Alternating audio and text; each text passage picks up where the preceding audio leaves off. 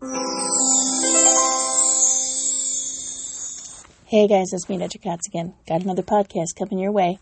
This one's called So I Kind of Broke Up and Almost Fight at Kroger Today. So, hey, life has been a crazy series of ups and downs, and downs, and some more downs lately. And you know, my time and my mind have been elsewhere out of necessity, but today something happened that I think is worth sharing. So here we go. So I was in line at Kroger, right?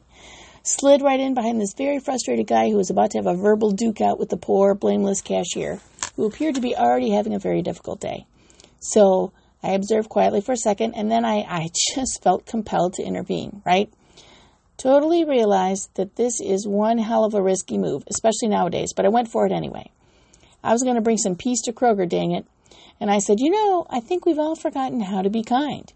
We've all gotten so frustrated with other stuff and other people that we forget how to be nice to others. Okay, so this stunned them into angry silence for a minute. I boldly pursued, right? I said, Well, you know, when I had my cancer this year, and then my husband had emergency heart surgery soon after I was done with chemo, I realized that there's some battles I just don't need to fight anymore. I just feel lucky to be above ground. Everything after that, it's just gravy. Then both men got even quieter and just stared at me. I, I wasn't really sure what was going to happen. But then the fighting man asked if he could help me get the stuff from under my cart, and I said, Absolutely, thanks. And then he did, and then he turned to the cashier and said thanks, and then went on his way.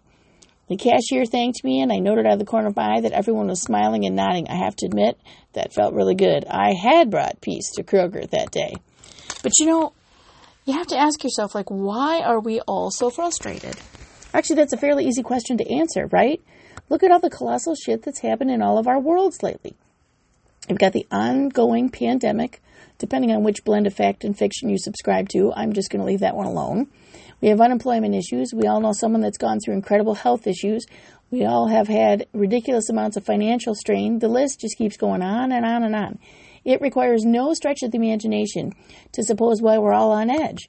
The real question to answer now is how are we going to stop it? Are we going to be able to act like logical, sensitive, compassionate humans again once things get better? Or are we so entrenched in the cycle of negativity that we've forgotten how to realize when things are good? I can understand the negative reactions to negative environments and things that we cannot control, but I am suggesting that we start trying to remember how to act like civilized, rational beings again, regardless. Take it slowly at first, deciding to be content with or grateful for some tiny little thing, a single decision that goes your way, even, and then go from there. I'm just afraid that if we don't start trying at least a little bit now, we won't be able to do it later. Then we have a much bigger problem on our hands. Think about it.